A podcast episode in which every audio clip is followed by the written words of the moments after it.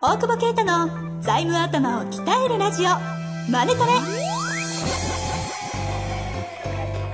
ビジネスにおいて欠かせない財務戦略ポッドキャスト財務頭を鍛えるラジオ。マネトレでは財務のスペシャリストである税理士の大久保啓太が経営者をはじめビジネスパーソンが知っておくべき財務やお金に関わる情報をちょっと辛辣ながらも分かりやすく解説します。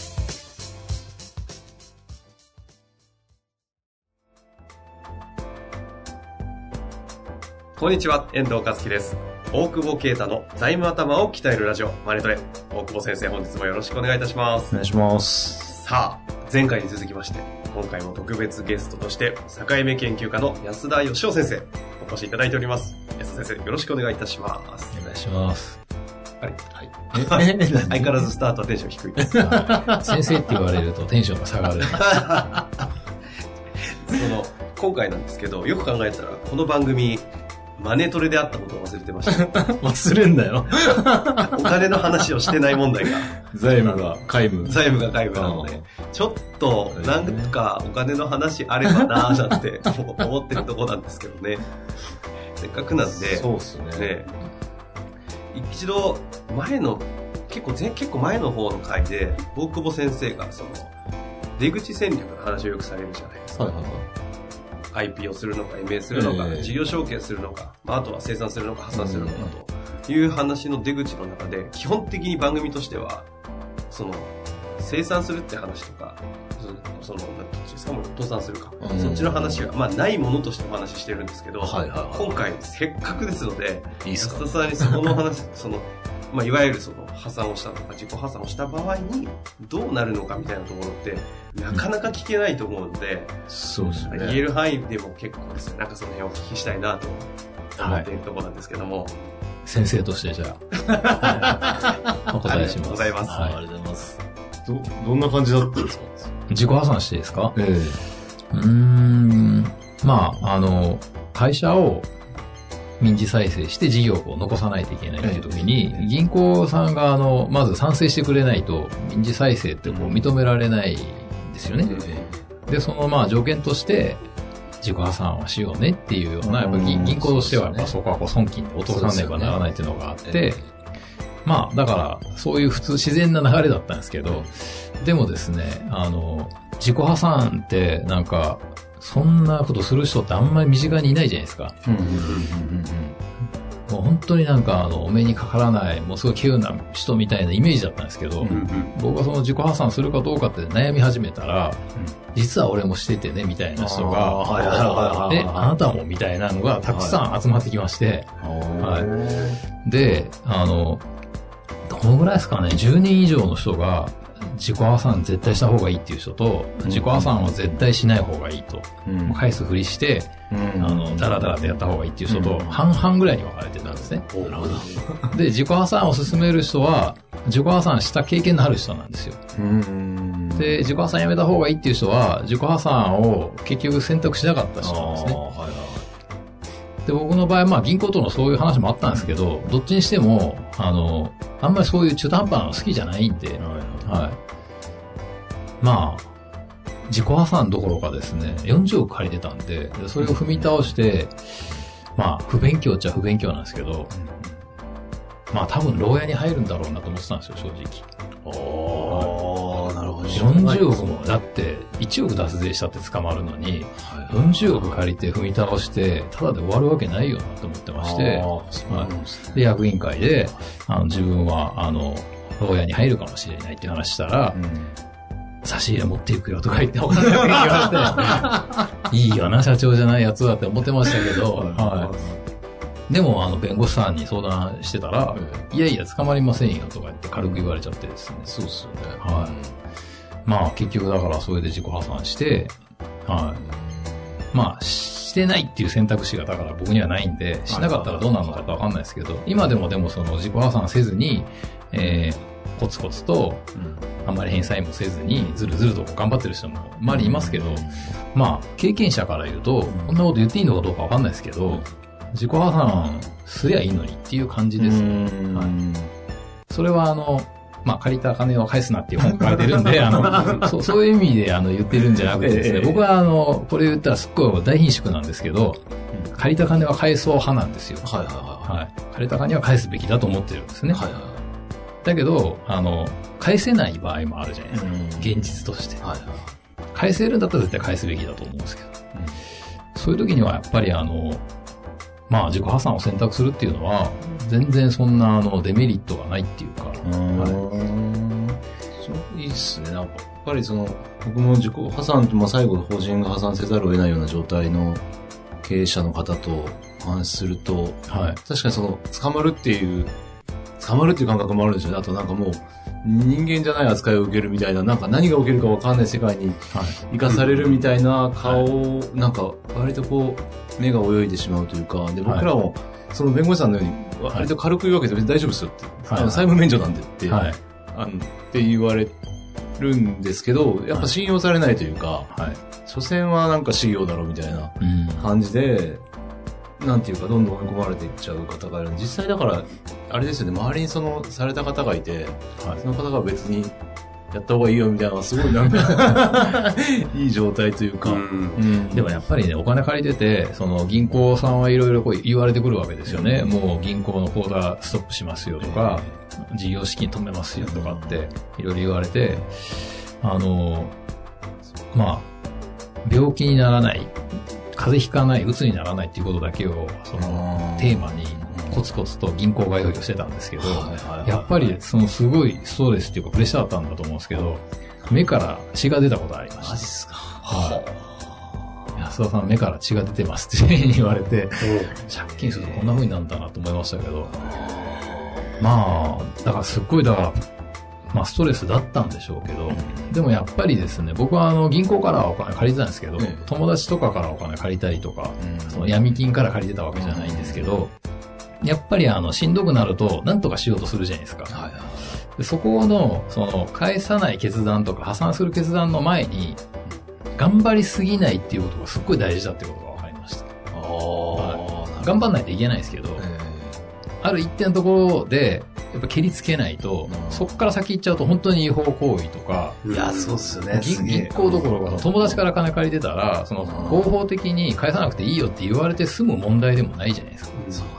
あれすげえ深い。なんか表面上言うとなんかがん頑張んなくてあれですけど、はい。それで本当に迷惑かけたりとかって、そうなんで人すすごい見てきたんで、なんか、うちの土地担保に借りて頑張っちゃって、そうなんですよ。その前にやめとけば、はい。銀行だけでよかったでしょみたいなのが。はいあの、やめてやり直せるかどうかっつったら全然僕はやり直せると思うんですけど、えーあの、ただ、そのやめ時を間違えて、あの、やっぱり僕も社長だったんでよくわかるんですけど、社員がいて自分の会社でお客さんもいて迷惑かけれないっていう、あの、やっぱり失敗する人って、本来、その頑張るべきところまで頑張れない人ってあんまりいないんですよ。うん頑張りすぎちゃうんですよ。うん。頑張りすぎちゃいけないっていう、これはやっぱ第三者じゃないと止めれないと思いますね。はい。本人はやっぱりね、言っちゃいますね。はい、ずるずると。はい。安田さんの時はそういう意味で言うと、そういう第三者のこう言ってくださる方が周りにい。そうですね、その弁護士さんとかもいましたし僕の場合はやっぱり最後は一緒にやってた役員が、まあその社員の給料も抑えて2年ぐらいボーナスも払わずにやってたんですけど、まあどんどんどんどん社員辞めていくんですけども、最後80人ぐらい残ってて、で、ある時その一緒に会社立ち上げた役員に、あの、もうこれ以上は辞めないと。うんどんなに待遇悪くなってもね、辞めないと。でも、これ以上引っ張っていくのは、かわいそうすぎるって言われたんですよ。そこは社長は決断すべきじゃないですかって言われて。それでそこで決断したんですよ。はい。例えばその時にその、まあ、僕らの立場でその時に、えー例えば顧問税理士とかで数字見てたんですかね。もそうですね。あの、税理士さんはですね、これ税理士さんの番組で言っていいのかなと思いますけど、あの、まあ、銀行にリスケしてもらうためにずっと一緒に回ってくれてて、ええまあお世話になってたんですけど、民事再生ははいできませんよって言われたんですよ、その税理士さん。無理ですって言われて、僕は無理だということを前提になんとか頑張ろうと思ってたんですよ。で、その、まあ、その、最終的に相談することになった、あの、弁護士さんに聞いたら、いや、できますよって言われて、は何をもってできないっていうの？わかんないですね。はい。だけどまあ、とにかくだから、そのいろんな人に意見聞いてみて、で、やっぱりあの、僕はあの、本当にお金返そうと思ってたんですけどね、信じてもらえないとは思うんですが、でも、本当にあの、その、決める前日の銀行さんには、え返すつもりなかったな、お前と、みたいな、お前とは言われないんですけど、絶対心の中でお前って言ってるよなっていうような感じで言われるんですけど。でも、あの、まあ、返すつもりではいたんですけど、その気持ちもまあ大事だと思うんですけどね。だけど、やっぱりその、次、まあ僕は辞めちゃいましたけど、事業を残して、社員とかお客さんがまあ残って、そこで新たにやるためには、やっぱり、今冷静になって判断したら、もっと早く決断すべきだったなと思いますね。僕が優秀な経営者だったら、もっと早く決断してると思いますね。でもなんかその第三者っていう立場で言うと、なんか僕らのその顧問の税理士、大体どの会社にもいるじゃないですか。で、お金見てて、止めれる立場にある、唯一とは言わないですけど、はい本来は多分そのね、みその税理士さんがまあ知識なかったのかもしれないですけど、そうですにしてもなんか僕らの業界がまあ税理士の番組で税理士も結構聞いてるんですけど、は結構そう止めてあげられるのって、そうやって寄り添ってる僕らのインフラが本当は機能しなきゃいけないんだろうなっていうのは、やっぱ思いますよね。そうい。ですね。はい。まあ、あの、なんとかなると思うっていうか、だから株がこう、株が買ったことないんですけども、下がり続けてる時に、なんとか上がるだろうみたいなんじゃなくて、あの、やっぱ下がる時に損切りして売らないといけないっていう、あの、これはインベスター Z に書いてあったんですけど、受け売りなんで。そうですね。はい、自分では買ったことないですけど。まあでもそれと一緒で、やっぱり、その、本人はなかなかやっぱり決断できないんで、やっぱその税理士さんとか周りの人が、あの、社長が判断するのって絶対遅いんで、その、まあそ本来決断すべき時より、はい。それをやっぱり背中を押してあげるの大事だなって思いましたね。はでも借りた、そうか、で、そうですよね。で、借りた分を返すっていうの、いとも返さないと思ってないでしょし、なんていうか。ちゃんと法人でね、返せるのを返すだけで、い。はい。で、多分、あれですよね。リーマンとかそういう影響があったっていうのもありますけど、だからなんか、なんていうのかな。で、個人の方にたまたま連帯保証人だから来ちゃって、そうですね、30すごく、は気持ちいいさ連帯保証30数億ぐらいだと。結構、い。そうならないですもんね。あの、自己破産ってこう裁判所でやるんですけど、えあの、結構なんか、おまとめみたいな何人かの自己破産する人をまとめて、なんか次から次からこう流れ先をみたいなするんですけど、はい。でもやっぱりその、その税理士さん、あの、弁護士さんにね、言われたんですけど、みんなやっぱこう、僕のグループの人って何十億って借金あるんですかって聞いたら、いや、みんなそんなありませんって言われて、安田さんが多分一番あります。はい。へでも別にその後特にね、何も変わんないというか。そうですね。やっぱりあの、うーん、やっぱり30億、まあ、自己破産っていうよりは、会社がね、お金返さなかったことの方が自分としては大きいんですけどもはい。でも自己破産に関しては、その会社が破産したことに対しては、あの、やっぱ債権者とかさんももちろん厳しいし、裁判所も公平に、あの、見るんですけど、経営者の連帯保証に関しては、明らかになんかその裁判所の人が優しいんですよ。はいはいはいは本当ご苦労様でしたみたいに言われて、こんなに言ってもらっていいのかなみたいな。はい。だいちょっと無駄金もちょっとだけ本当は使ったんですけど、ちょっと心苦しかったりもしたんですけど。まあ、まあでもあの、いやー、それはすげえいい話っすね。い。はい。でもやっぱりやってみて思ったのは、あの、金融機関の信用は地に落ちますけど、それはしょうがないと思うんですけど、やっぱ大事なのは、それ以外の人との仕事のつながっている人とか、知り合い、友達とか、家族とかとの関係性がすごく大事で、やっぱそこが破綻したらもうやり直せないと思う。はいはいはいはいはい。いいっすね。すげえパンチラインだな、なんか。すげえ。いや、でも悩まれてる方ね、はいそれ聞いたらやっぱちょっと、いや、それ、うんなんていうか楽、楽になるじゃないけど、でも。あの、よく相談に来られるんですよ。私が、あの、はい、自己破産したり、破産したの知ってるんで倒産したの。だから、あの、今実はこんな状況で大変なんだって、それこそ目が泳いでですね、来られることがあるんですけど、状況を聞いて、でそれはまず、弁護士さんとか税理士さんに相談して、法的にまず解決するっていう方法を考えた方がいいですよって言って、はい。もうなんかすべて、家族も、あの、なくすみたいな、うんすべてをなくすみたいなこと言うんですけど、いやいや、家族なんかなくなります。もう家族なくなるとしたら、あなた今までの行動が悪いだけで、あ 破産関係ありませんからっていう。きっかけになる可能性は。そうそうなんですよ。はい。そんな感じですよ。はい。まあでも、そんな中で、今は、もうまさにね、その周りのクレジット信用を得て、そうですね。ブランドファーマーズインクの代表としていろいろ活躍をされてるわけですけど、そういったこの当時の経験から今やっているまあ組織形態がどどんな感じで今会社をやってるってやっているのかっていうのをちょっとおお伺いしたいなと、カミカミですね。うんお伺いしたいなと。今は、あの、まあ、会社潰れてから3年間で、まあ、社長やんで辞めようと思ってたんですけど、はい。えーそれはもうちょっと人を雇うっていうことが、あの、ちょっともうなんか考えられなくなっちゃってですね。うん。はい。で会社をやるっていうことは組織作るっていうことなんで、でもやっぱり一人だと寂しくって、で、まあ、なんか誰かと一緒になんか喜びを分かち合うことがやりたいなってことで会社始めて、まあ自己破産したってところでいくと、会社やるのはですね、結構大変で、そのコピー機のリースも組めないんですよね。でも僕のそのお友達で、そのコピー機の、まあリースとか中古販売してる人がいて、その人が買って僕に貸してくれたんですよ。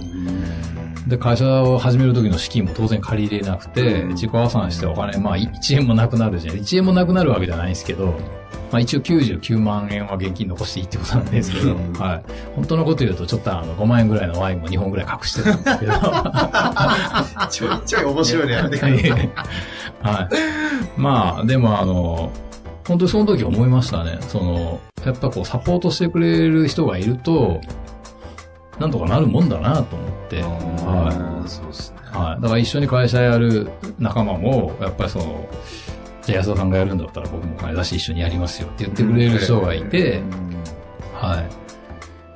まあ、ただ、あの、し人をね、社員を雇用あんましたくないなって思いがあったんで、うん今は、あの、十数人でやってんですけど、あの、社員一人しかいなくて、あとは全員私も含め業務委託で、全員業務ってことですね。私は代表取締役業務委託で、まあ固定給ゼロすご。いや肩書きですね。新しいな。社員はですね、あの、やっぱ誰かが来て、あの、ドア開けたりしないといけないんで、電出たりとか、一人だけ正社員がいるんですけど、まあ、正社員やりたいっていう人もいるんで、まあもう全員で可愛がってますけどね。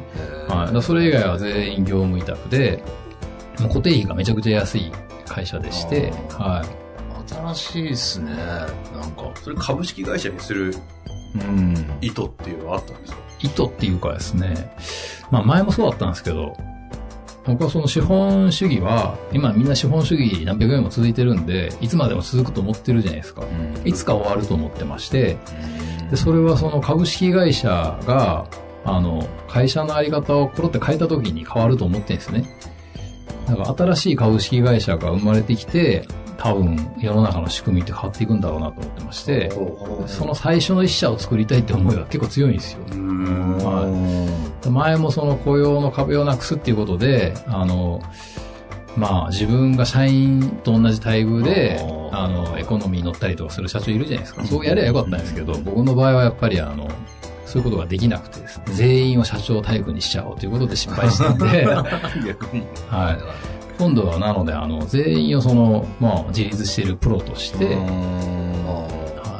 やったらどうなるのかっていう。だから会社にお金残すためにね、会社に利益残すっていうのが会社の目的なんですけど、そういう意識は全然なくて、とにかく、あの、楽しく働き、得意なことをして、上がった利益を公平に参加者で分けるっていう。だから社長もその中の一人で、うん。完全歩合制の会社とどう違うんだって言われるんですけど、完全歩合制の会社は、やっぱりその、社長はその中に入ってないじゃないですか。社長が入るっていうことが大事かなと思ってます。なるほどですね。はい。でも社員がいなくて会社にお金ないと人事権と決済権ないじゃないですか。はいはいはい。何の権限もない社長なんですよ。おー、なんか、すごいな。すごい。新しい革命です。社長としての醍醐味何にもないですけど、はい。一応、登記上、社長やはい。務委託の先は、また株式会社と変わったりそうです。それぞれが自分の会社持っててですね。はい。で、副業奨励してますんで、みんないくつかの会社の仕事をやったりしていて、でも時代としてすごい合ってるんっていうか、シェアリングというか。はい。そうですね。でもそういうやり方して、まあ社員ではないですけど、そこに参加した人が、より面白い仕事をして、より稼げるようにっていうことを一生懸命考えるんですよね。そしたら、いっぱい集まってくるんですよ、人が。自分もやりたいって言ってくれて。はじゃあブランドファーマーズインクとして一つの方向でみんなで何かっていうよりも、なんかもう株式会社という体のプラットフォーム状態にして、いそうですね。ゆるい近所の公園みたいな 株式会社を目指してて、なはるい。まあ誰でもいつでも入ってこれて、いつでも出て行っていいよっていうそういう会社なんで。ほど。あね。働き方。ー思想的ですねね。そう的だしね、まあ、複雑系のなんか感じで、うん。これからそういう時代なんだろうなって感覚が。増えていくような気がするんですけどね、そうですよね。うんこれは、この仕組み自体は財務的にどうこうって話はないですもんね。うんな、ないですね。ないですよねまあだからそれぞれの先の株式会社というか、そこでどういう戦略を取るのかっていうところは、戦略どうなんだろうな。食えなくなりますね、これね。これが本当に前でしたね。でもそういう意味で言うと、よく言うその出口っていう話で言うと、出口なき出形です口、よね。出口でもどうなんですかね。そこのプラットフォーム自体は誰かが勝手についていけばいいみたいな感じそうですね。はい。うんその株価もつかないですもんね、その。つかないですよねね。つきようがないですよね。全部分配しちゃうんですよね。そうですね。はい。その先の、なんていうか、資産管理会社じゃないですけど、なんかの会社をどうするかとか、なんかそういうのはあるんでしょうけど。そうですね。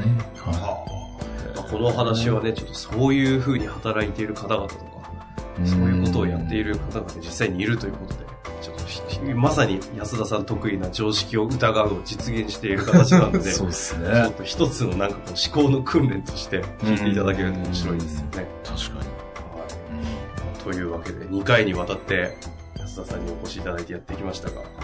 大久保先生、いかがでしたか？生安田。いやー、面白かったですね、やっぱね。ありがとうございます。でも、それこそまた戻りますけど、千円札は拾うなにも、働き方のこと、働き方改革のことがもうかい10年前にも言ってるんですよね。えちょっとね、改めて読むとですね、まあ、今のこともそうですし、すごいなんか、あの、共感していただきましたけど、逆に楽に勝てみたいなね、ところの。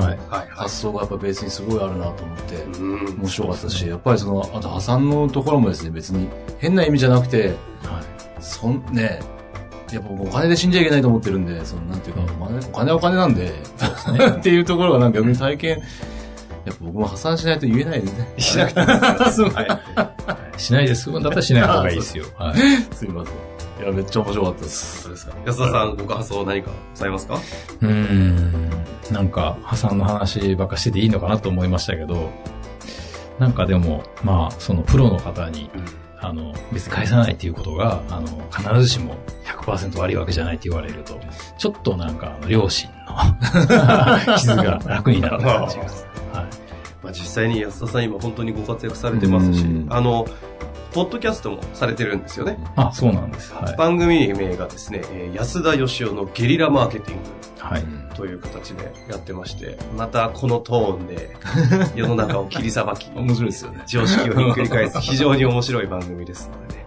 ぜひ皆さんも興味ある方は聞いていただいて、その他サイトとかに行けば多分いろいろ活動されているブランディングどんな感じでやってるかとか、うんいろんな事例も見れるようですね、のこれ面白いですよね。で、ぜひチェはいックしてみていただけると。興味ある方は Facebook でお友達になってください。